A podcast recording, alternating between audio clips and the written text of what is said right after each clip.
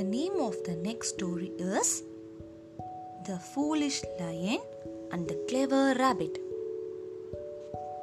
Once upon a time, there lived a greedy lion who attacked and killed all animals, because of which every animal in the jungle was very afraid of him.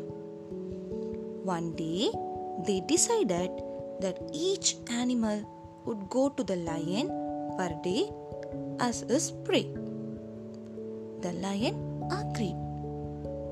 When it was a rabbit's turn, they decided to send the wise old one.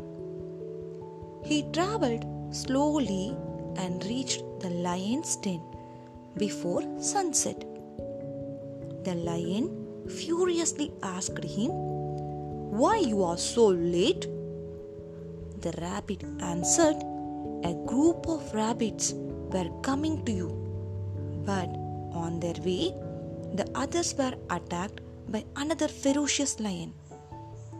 I managed to escape and came here. The rabbit also mentioned that the other lion was challenging this one.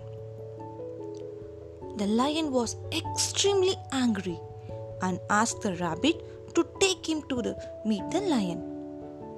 The wise rabbit took the lion to a deep well and showed him his own reflection.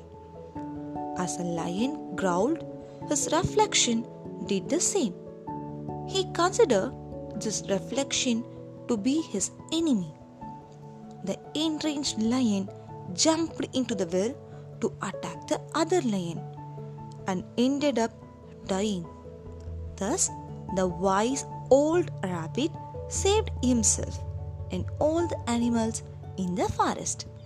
So, the moral of the story is one must always focus on solutions rather than problems.